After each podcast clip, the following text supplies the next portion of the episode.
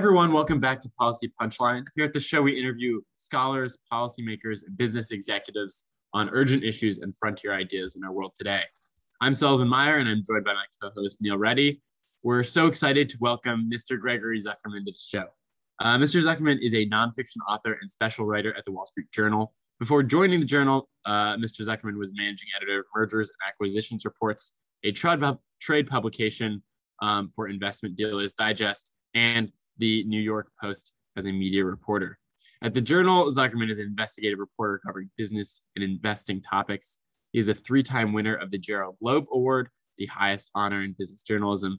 He regularly appears on CNBC, Fox News, Yahoo Finance, Bloomberg Television, and more. Uh, Zuckerman's works include The Man Who Solved the Market, uh, Jim Simons launched the Quant Revolution, The Frackers, the outrageous inside story of the new billionaire Wildcats, and his latest book, A Shot to Save the World, the inside story of the death uh, of the life or death race for a COVID 19 vaccine, uh, which covers uh, the mRNA COVID 19 vaccine development. A Shot to Save the World was longlisted for the Financial Times McKinsey Business Book of the Year Award. Uh, Mr. Zuckerman, welcome to the show. Thank you for joining us. Great to be here, guys. Great. Um, so, I mean, this book is, is fresh off the presses, um, and it's a remarkable achievement. Um, so, I, I want to start by giving our audience kind of an idea of what it's about. Um, would you mind just giving us a quick synopsis? Sure. So, A Shot Save the World is uh, the book. Uh, I tell the story about how we develop these vaccines. They are modern science's greatest achievement. I would even argue modern finance's greatest achievement. We're a little too close, I think, to these achievements to appreciate them. Um, but uh, in time, I think we will realize uh, as a society how important and, and life changing, life life saving um, they are. So what I do is I go back and I explain how they were developed, and I begin years ago, even decades ago, because these approaches, and I think it's important that people realize that these approaches were developed over many years. So I give you um, the the drama, frankly, that that took place as stubborn scientists around the world um, seized on these unique new approaches and were told to give up on them and they ignored them. Um, and then I bring you up to 2020 and the drama that took place last year when the virus emerged and uh, a few interesting characters uh, and, and efforts uh, decided to focus on developing vaccines and threw themselves into it that that effort and, and the drama that that arose Yeah, I mean, one thing that struck me about this book uh, when you're talking about this narrative is that we, we typically discuss the COVID vaccine uh, and focus on how quickly the vaccine was developed. Uh, but in this book, you spend the first, you know, two, 300 pages illustrating how this is like perhaps a misleading narrative. Um, in fact, the vaccine was developed over many decades, culminating in the race to address the COVID crisis last year. Um, so when you began the process of writing this book, did you expect to start that early? I like in my work to take a step back and give some perspective. And I also, frankly, like to um, surprise the reader. So I think most people picking up the book will assume I'm starting sometime in 2018 or 2019. And I instead, I do start with a pandemic, but it's not this pandemic. I start with AIDS. And um, it's been a no- number of years, obviously, and I think most readers, even older readers, have forgotten or just never knew about that effort and that um, period and the, the vaccine chase there. And it's very instructive. There are parallels. And, and frankly, I'm trying to, and maybe me by saying this, um, suggest that uh, I haven't, I have not accomplished it, but I'm, I'm trying to subtly let the reader know that it wasn't a foregone conclusion that we'd get these vaccines. So if I first tell you the story about AIDS, then I think on some some level the reader realizes, well, geez, we didn't get a vaccine there. It wasn't a sure thing that we'd get one here. So we appreciate it that much more. And there, there are all kinds of lessons that we learned from AIDS that we've applied to COVID. And frankly, some of the vaccine approaches that have worked with COVID were developed for AIDS. So I think it's important to go back. And I just find that that effort really interesting. And a lot of the reason why I write things is just selfishly. I find them interesting. I want to pursue them. I want to learn about them myself. I didn't know. So I wanted to explore. Yeah, I think that's um, that that perspective was pretty important when I was reading the book. It's not something I even fully realized. Um, uh, but I think this is also perhaps indicates something problematic about the way we told the story of the vaccine um, in kind of like the popular media. Um, uh, so, like, while acknowledging that this is like a revolutionary technology, um, do you think kind of uh, the language you use around it, Operation Warp Speed, uh, the race that we refer to, do you think it's perhaps harmful to like the public's understanding of like the scientific process that went into this? I think it is. I think it's a good point. Um, I'm not sure. It is funny because it was developed remarkably quickly uh, historically. I mean, in 330 days, we went from um, knowing what the sequence of this virus, this new virus, coronavirus, uh, was, to developing uh, a vaccine or authorization of a vaccine. Not even developing, we developed quicker than that, but just authorization, which is ridiculously fast. And there were reasons why we, we went faster last year. We could talk about it, but um, yeah, in some ways, that speed does undermine confidence. You know, I, I speak to a lot of vaccine hesitant groups, or at least sometimes when I give speeches or I'm on TV, there's a segment of the population that's vaccine hesitant, and some of them are reasonable. They're not all people who think that Bill Gates put a chip in our brain uh, with these vaccines. And those vaccine hesitant people rightfully, reasonably say, well, Greg, didn't you, don't you say in your book that the average vaccine takes 10 years and that the record was four years, four years until last year, and that was months. And now you're telling me to take a vaccine that took 330 days. So those people are kind of reasonable and, and um, wary for for uh, not not crazy reasons. So yeah, I do think we don't we we the government whatever the vaccine companies haven't emphasized enough the the the, the long history of these uh, approaches and how long it took to get to them, and and that should be reassuring for people. And and frankly, I think if you read my book, you'll be reassured. So I am trying to get to more of those kind of audiences. Not that it's my goal. I, you know, I'm not an advocate necessarily, but um, I'd like to save lives. If my humble self, eh, you know, as a writer, you, you, don't usually have a chance to do that. If I can help people, I, I think that'd be great. And um, I think people should be reassured, and this book should be reassuring. Yeah, that's a great point. And um, to circle back to a, a sort of different theme, um, you spend a lot of time in the book talking about personal narratives, um, constructing the, the, like narratives of these individuals who are involved in the vaccine development. Um, why was that so important to you in the creative or in the writing process, and what what role do you think it serves in uh, the overall thesis of your book? So my approach as a writer is a spoonful of sugar helps the medicine go down. In other words, I've written a, a number of books at this point, and they're usually about really complex, challenging, um, complicated issues, potentially boring issues. So my first book was about the financial meltdown, 2008 and the second one and, and it, it, involved cdo contracts and cds contracts um, and then my second book was about the energy revolution and there's fracking and geology. My third one was about algorithms and, and math. Uh, it, it's about um, a few, uh, a firm and one person in particular who developed the, the greatest uh, investment approach and, and, team ever and firm and funds. And they've just changed everything. And um, these are, and, and, this one is about biology and, and viruses. Um, so I, and I always have two different audiences. I have audience of specialists in this case, scientists, but I also want to appeal to the average person. Um, and so, as such, I try to get at it through the people. And I think you can accomplish both. You could write something for the, the specialist who wants something more technical, but um, make it entertaining through the people who, responsible for these achievements. I write about individuals and it's a i go to the same theme each time. I don't do it consciously but i'm partial to that theme of unlikely characters pulling off something huge that's changed the world and how they did it. And i, I don't know and, and partly I, I do these things selfishly. I, I i'm partial to that theme i enjoy people learning about their stories i mean i bet each of you and every one of your audience has some interesting story. They've overcome something, some challenge, some obstacle. Maybe your parents did, maybe your, your, your grandparents did.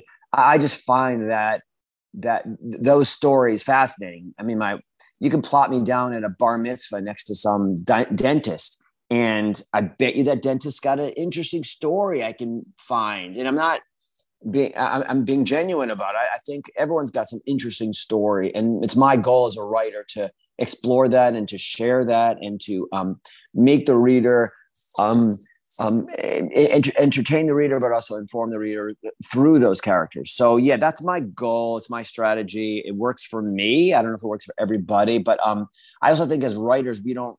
My colleagues, at least, uh, uh, we don't spend enough time writing about the people. We're very good at breaking news. We reporters. We're very good at the the thought pieces and telling you where the world is going. But I, I want to explore the, the people behind certain achievements. That's sort of my my approach to my writing. Yeah, and I certainly think that part of what made your book so compelling was the people in it. Um, but it's not just that Thank they're you. like people. Um, it's that they're like they're, they're really interesting and at some points like iconoclastic people. I mean, these scientists you talk about, they're like dedicated to their work. They're visionaries. Um, they also can be like quite difficult and sometimes toxic. Um, so, uh, did you kind of view this as like an unhealthy dynamic in the industry? Why do you think that kind of thing develops? And like, is it a structural issue with the industry or is it just kind of the way that innovators and visionaries work? So it's interesting when I write these books, I often get the reaction, Hey, Greg, I, I, really like the book. I just don't know about these characters. Do I like them or do I not like them? And I love that reaction, frankly. Um, I'm a big believer in in the gray and, and too frequently other writers and others kind of movies, whatever. It's always like black and white, the hero and the villain. And um, I get why, as a narrative uh, approach, that, that works for people. And it's, but it's just sort of simple, and it just, just doesn't reflect life. And you know, maybe I can make, I could sell more books if I can, if I if I rounded off the edges to my characters and again made them more distinct as heroes and villains. But I just don't believe in that. And um, I like to explore that that gray. And yeah, I, am not sure myself. And, and to, to, your point, there are a lot of characters in my book who've changed the world, who've saved lives, who've going to go down in history. Do I want to grab a beer with them? Do I want to have a cup of coffee with them? I don't think so, frankly. I mean, some of them I, I do know a, a little better on a more personal basis. I had a little book event a few weeks ago up in Boston, and some of them came and we get we did break bread together, and they were enjoyable to be with around. But to your point, um, yeah, some of these people are difficult. I mean, specifically Stefan Bancel, the CEO of Moderna. I write in my book about how he pushed his people really hard early on um, to the point where they were collapsing in the office. They were collapsing in the parking lot of the office, at home, hitting their heads, going to the hospital, being rushed to emergency rooms. And in his view, in his defense, he believed in their approach, their mRNA approach. And they and he said, guys, we're going to be the ones in a crisis to save lives, and we need to be prepared. Um, so you could argue that, um, and you could defend him by saying, okay, he, he, he felt this urgency and he wanted his people to feel an urgency. Um, so, in, in, into, into your question, maybe it takes people like that, Stefan Bancel, like you said. I mean, a little bit. He, he's a little bit like a uh, Steve Jobs kind of character. People said similar things about Steve Jobs, and maybe it takes those types of people to change the world and to save lives, do something historic. Now, I'm not going to say every one of your audience needs to be a jerk to accomplish something big in life. I don't believe that uh, to be the case. I've seen others in, in my work who, who, are kind, and and and I, and I also don't want to leave the impression that Stefan Bancel isn't kind. I mean, frankly, to his friends, he's a he's a great friend. He's a better friend than I've ever seen anybody in my life. Frankly, he in the middle of 2020 when he, his his company is going all out to try to build a vaccine, and um, there's pressure on them. It's not clear they can do it. And he's literally their lives at stake and his company's futures at stake. And he literally is getting on zoom calls with friends to find out how they're doing. He's reaching out to others to to to, to ask how their jobs search is going. Um, so the point being he's a great character l- like a lot that i like. He's not he, he's not uh, he, there, there, there are reasons to be critical, but also reasons to really admire them. And yeah, so to your point, I, I don't know, maybe it takes these outsized characters to do something big, but also my, my books are about it's a self-selecting group. I write about the, the, the people that succeed. So for every kind of jerk who um, who succeeds in, in my book, in my books, maybe there are a hundred that, that don't, and, and it didn't help being a jerk. So it's hard for me to say. Yeah, that's that's certainly interesting, and I guess I want to move to another part of that, which is sort of the forces at play from the institutions themselves against pushing back against these individuals and their new ideas. It seems like there's a lot of that in this book, like from the, the larger companies or maybe even the investors and uh, people in venture capital um, who they, they seek to get funding from. Do you think this is a healthy force, or do you think perhaps it's a little bit more inert and these individuals are rightfully pushing back against a lot of stagnance in uh, in the biotech, bi- like pharmaceutical industry? Mm. Good question. Uh, yeah, there are all kinds of obstacles that are thrown up uh, in front of all my characters and their approaches, just so your audience is aware. Those who don't haven't read the book or aren't following necessarily that carefully, the uh, messenger RNA vaccine approach was developed over many years, and most I was about to say many, but most in the scientific community were skeptical, and for good reason. Uh, is a, it's a molecule, and it doesn't last very long in the body, so why would you want to bet on an approach that uses this unstable molecule? And the other approach I write about, the viral vector adenovirus approach, eh, which led to the Johnson and Johnson vaccine as well as AstraZeneca vaccine uh, used in Europe and elsewhere around the world. Um, that also had its critics. So, uh, to answer your question, um, listen, I think skepticism is is healthy and necessary, and uh, yeah and, and yeah these people had to overcome all kinds of obstacles. I don't think it's excessive. It's hard for me to say. I mean frankly there's so many dreamers out there. There's so many people with pie in the sky ideas approaches that the, the experts say are never going to work so i don't think that the, the lesson is that there shouldn't be skepticism of these people because for every mrna advocate there's someone advocating for something else that just doesn't work i mean on a personal basis. Um, my father passed away, and my mother remarried a guy who's a doctor who's got a thesis about autism. And um, it's uh, an unpopular thesis about the explanation and, and how to treat autism and, and, and stop it. And, um, you know, maybe he's going to be proven right in the end, but there are all kinds of reasons to be skeptical of him. Um, but um, I think the, the better lesson, at least for me personally, is just not to dismiss the dreamers. And there are companies I write about, like this Novavax in my in my book, that a person like me, a financial journalist at the Wall Street Journal, the stock's trading at two dollars a share. I'm very dismissive. I say, well, geez, look at that stock price. They failed over and over and over and over and over again at finding vaccines. So a guy like me, Greg Zuckerman, would say, just don't, you know, get, would, would give up on those guys. And maybe, and the lesson for me is not to, because in the end, they actually have produced a vaccine that's going to be very effective. And we don't need it really in America, but it is going to be very helpful elsewhere. And the point is, there are serious minded scientists uh, in the basement of, of labs around the world. And maybe their stocks are trading at $2 a share, but they've got an approach and maybe it'll work. And, and it hasn't worked until now, but it still could. So I think the lesson for people like me, cynics or skeptics, is is not to be so cynical or skeptical and to um, leave hope for for some of these dreamers.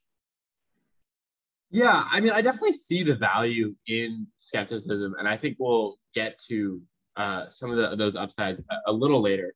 But I want to press more a little bit on kind of uh, what seems to be like a, a, a an endemic kind of uh, skepticism in the institutional industry, especially in the big pharma companies. Um, as you pointed out, uh, the scientific process is about taking risk uh, and not just taking risk, but like actively failing a lot. Um, but you know, I think especially that like great scene um, after uh, the the aden I'm not sure how to say this word the adenovirus HIV uh-huh, uh-huh. vaccine. Um, uh, that that vaccine failed its early trials. There was a big conference. I'm sure you can describe this a little bit better. Um, where like these scientists kept coming up and saying like, "Oh, we failed. We should not have invested these resources." Um, and it seemed like they had kind of lost an appreciation for like a fundamental part of their job. Um, so can you like kind of see an anxiety uh, about risk and failure creeping in? And and is there any way to, to, to counter that? Should we counter it?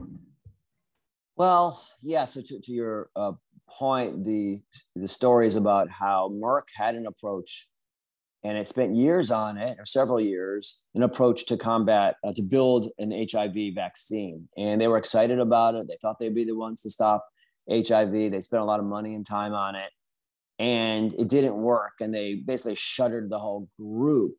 Um, and yeah, you could argue, well, they shouldn't have, but I don't know. They're investors um, in, um, small and large investors behind these companies, they um, may not be comfortable losing money. So there's a balance there. And we, we live in a capitalist system.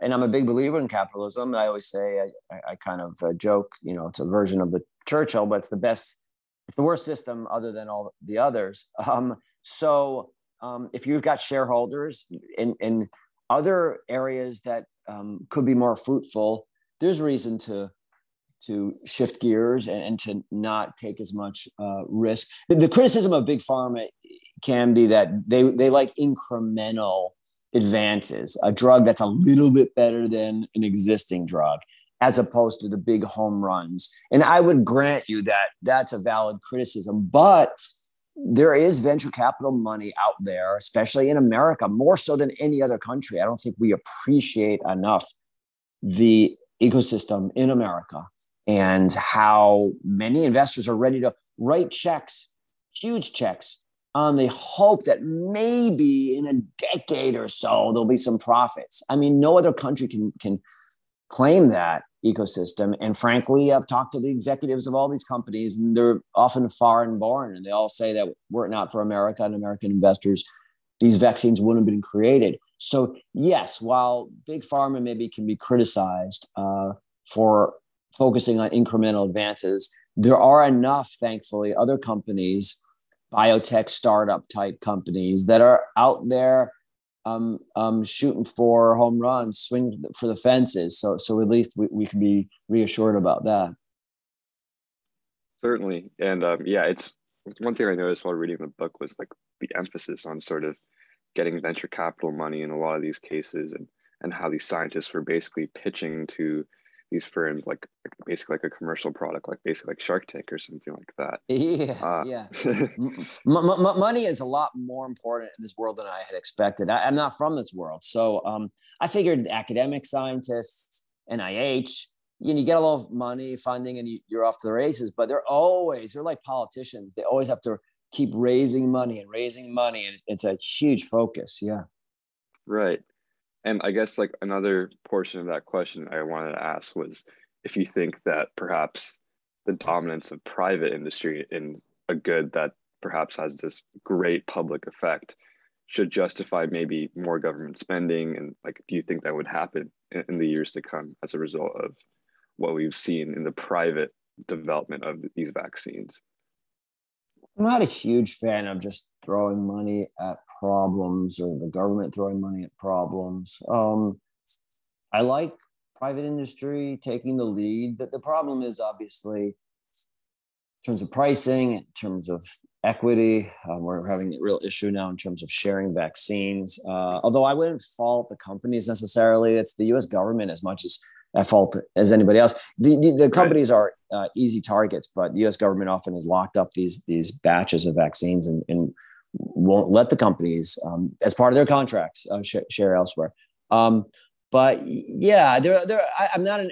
To, to your question, I'm not a. I'm not a health policy expert, frankly. So I'll defer to others on that question.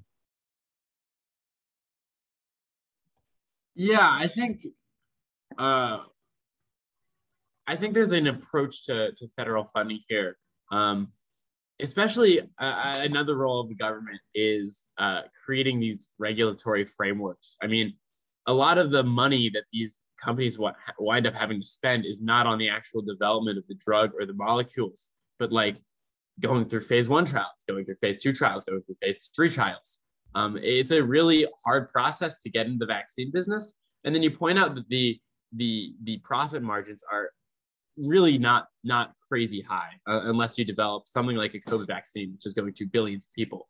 Um, so, uh, do you think that there's a way that the money that, the government could not necessarily like throw money, but like kind of target money or perhaps uh, update the regulatory framework to make it easier for these agile companies that bring these innovative ideas to the market to actually then like turn it into a product and not just an idea?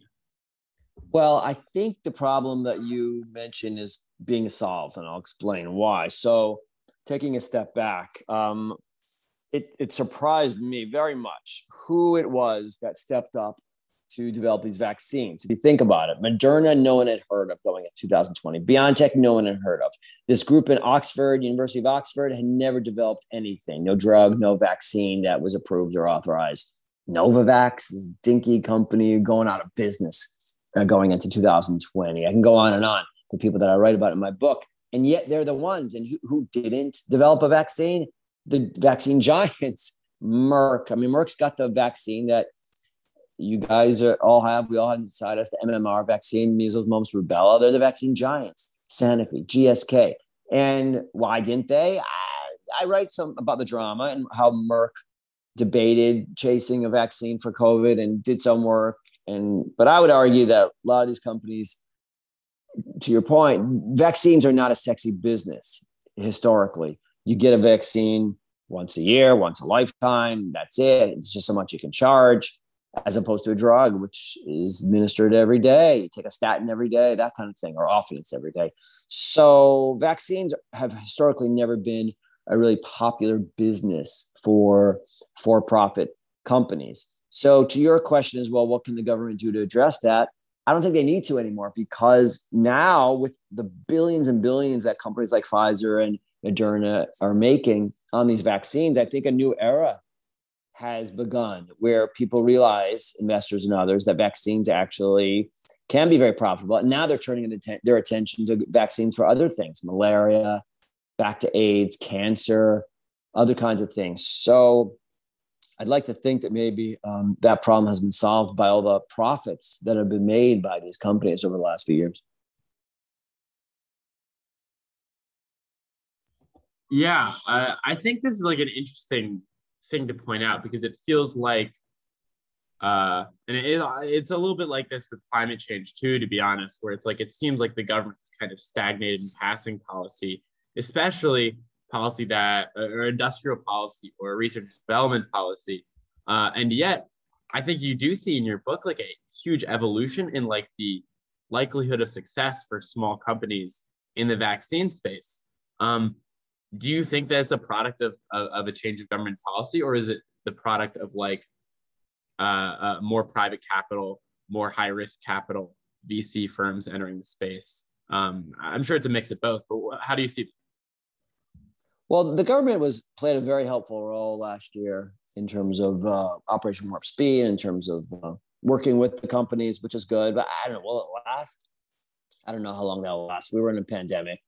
It's not clear we're going to continue to have that kind of cooperation and urgency. But uh, yeah, listen, I'm at the Wall Street Journal. I'm a capitalist, so I think when there's an incentive uh, for for for companies, for private companies, public companies to to chase uh, have a goal that they see they can make lots of money that um, creates an urgency and, and, and, focuses the mind. So um, just all this money that's been made um, i know it gets people uncomfortable but it creates uh, an incentive for, for other companies to chase other diseases uh, illnesses etc so um, i think that's that's healthy.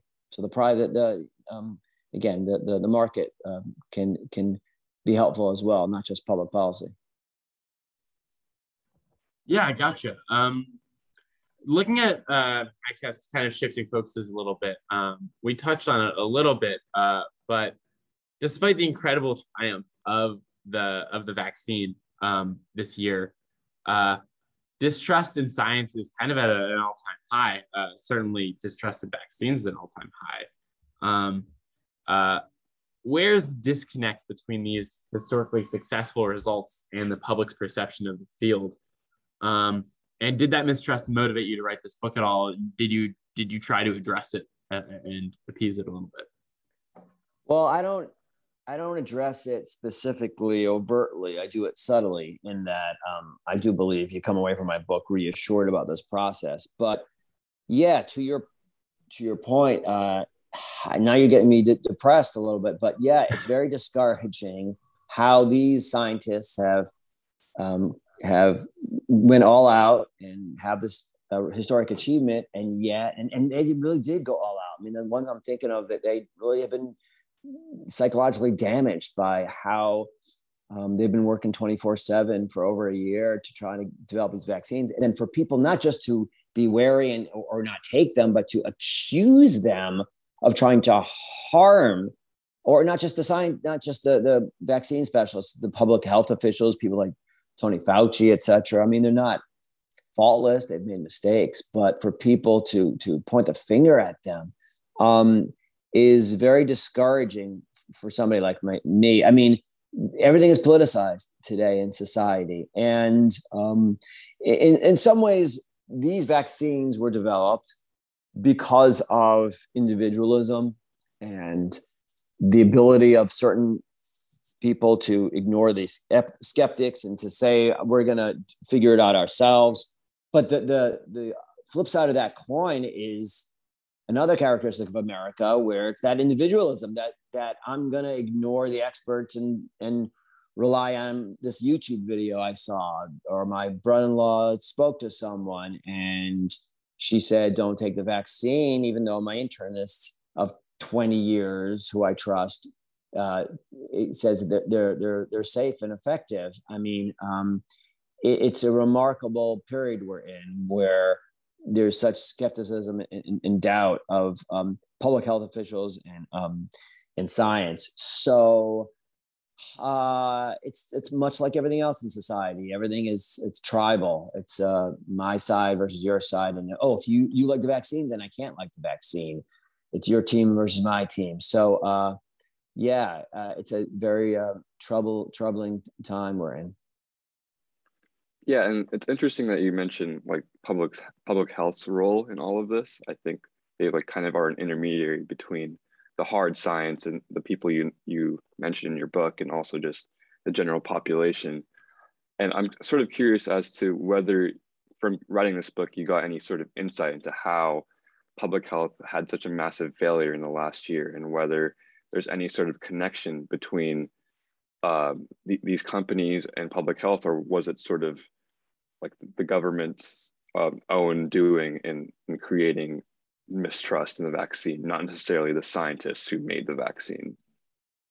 Well, public health can be criticized to the extent that the government can be criticized, I guess, uh, for downplaying the virus early on, for the rollout of the vaccines wasn't done very well. But but public health officials have been warning. I mean, Tony Fauci has been warning. Other people have been warning about potential pathogens like this one for years. Um, I, I, we chose to ignore them, um, but there had been ample warnings. So people have been prepared. But things like having just masks and and such. Um, they're, they're, listen, we're very short ter- term oriented people, uh, society, civilization. I don't know about other countries, but I know the United States. So for, people to um, plan about for a potential in the future is, is seems too much to, to ask um, of them. Uh, so uh, public health officials, I think, tried their best. They, they, they were caught flat-footed to some extent by this pathogen, but not not all of them. And um, listen, we're in an era of of pathogens, of, of viruses, of new viruses often. So we need to be prepared for the next one. Uh, I'm not necessarily optimistic we're, we're going to be, but these vaccines will be. So the beauty of mRNA is they can be developed, they can develop a vaccine quickly. So at least we'll know we can turn around and develop a new one, I think, for the, for the next pathogen. Yeah, I think you raise an interesting distinction here between kind of what the public health community is doing and what the government is doing. Um, one thing that we've heard from government officials a lot over the last years. Uh, you want to trust the science. You know, trust the science. What does the science say?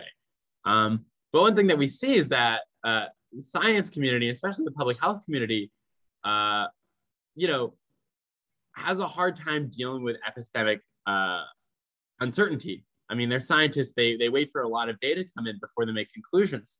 Um, and this means that, like in the early stages of the pandemic, and also in the early stages of the vaccine development process, you see there's uh, a, thousands of experts, all who have their own opinion, who have their own role in the discourse, and there's often not like a unified voice of science. There's just a lot of scientists.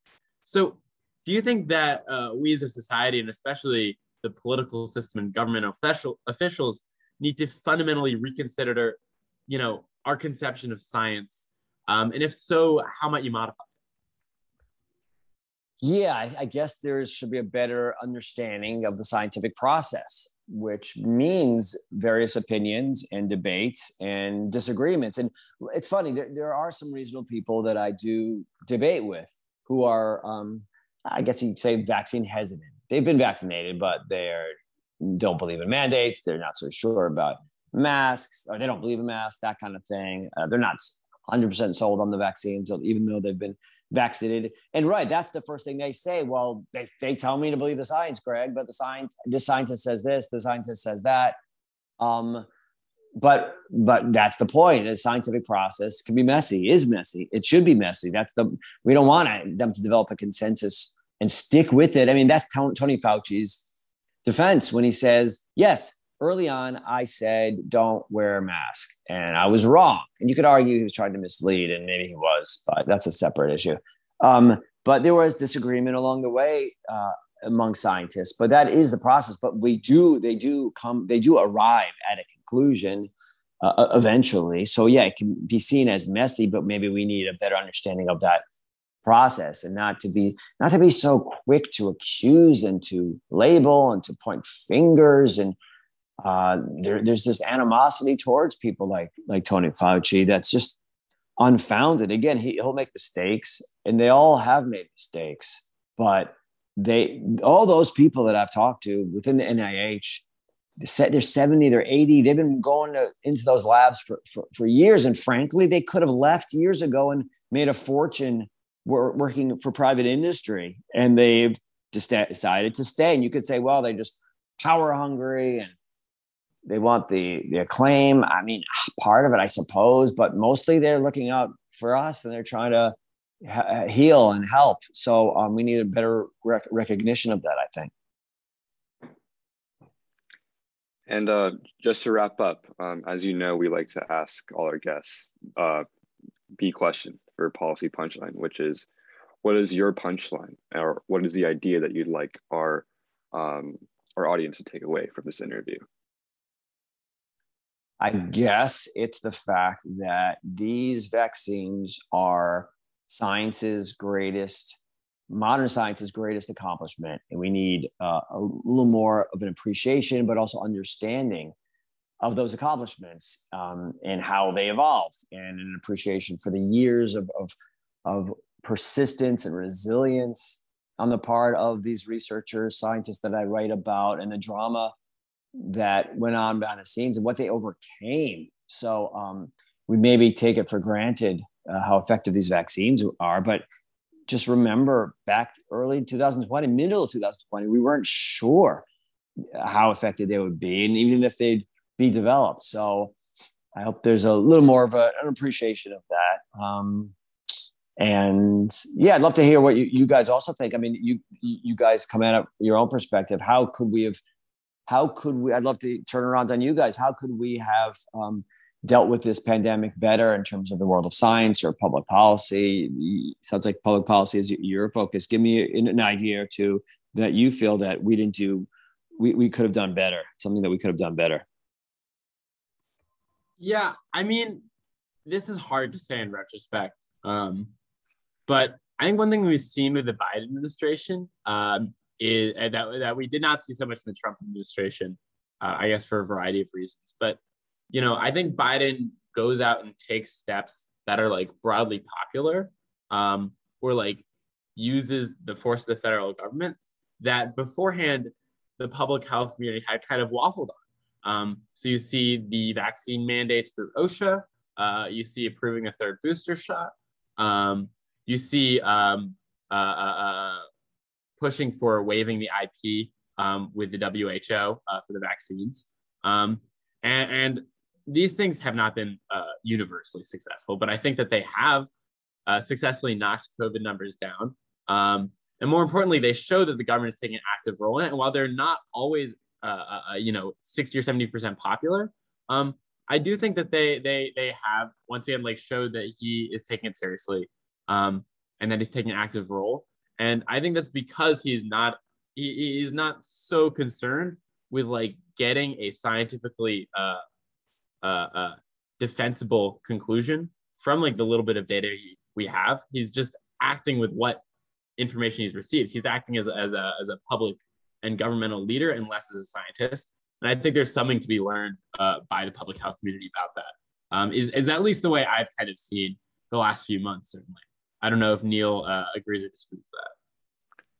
Yeah, I mean, I guess my sort of critique of public health would sort of be the the idea of messaging and, and unintended incentives. Like, I think we've sort of seen the last year that public health officials aren't the best people to like go on TV to talk about this stuff necessarily just because of the ways that we've seen people sort of like waffle and, and maybe just like come to conclusions that maybe they would change within a week and it, it's sort of just been a, a mess in terms of messaging and, and under, getting the population to adopt a sort of stance on covid to take it seriously um, and so i guess that's probably my biggest critique from what I've seen.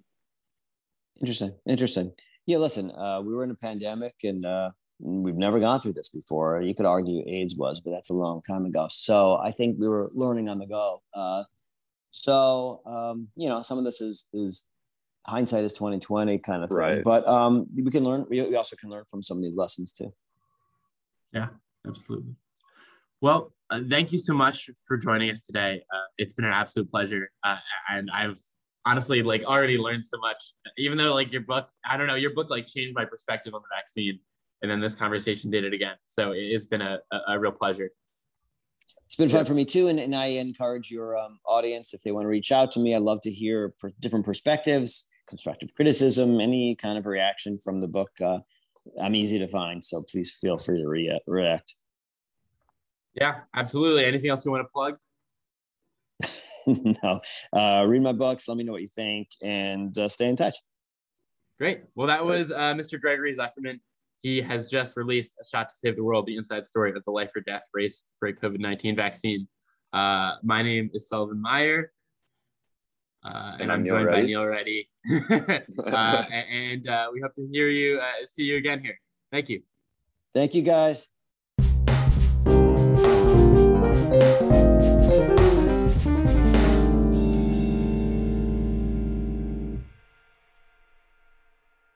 You've been listening to Policy Punchline, a podcast generously supported by the Julius Rabinowitz Center for Public Policy and Finance at Princeton University. We would also like to encourage you to follow other podcasts produced by Princeton University, such as Politics and Polls by the Woodrow Wilson School of Public and International Affairs. Policy Punchline is intended to be informational only and does not reflect nor represent the views of Princeton University or the Julius Rabinowitz Center for Public Policy and Finance. For more information on subscription, donation, volunteering, or contact, please visit policypunchline.com. Thank you again for listening.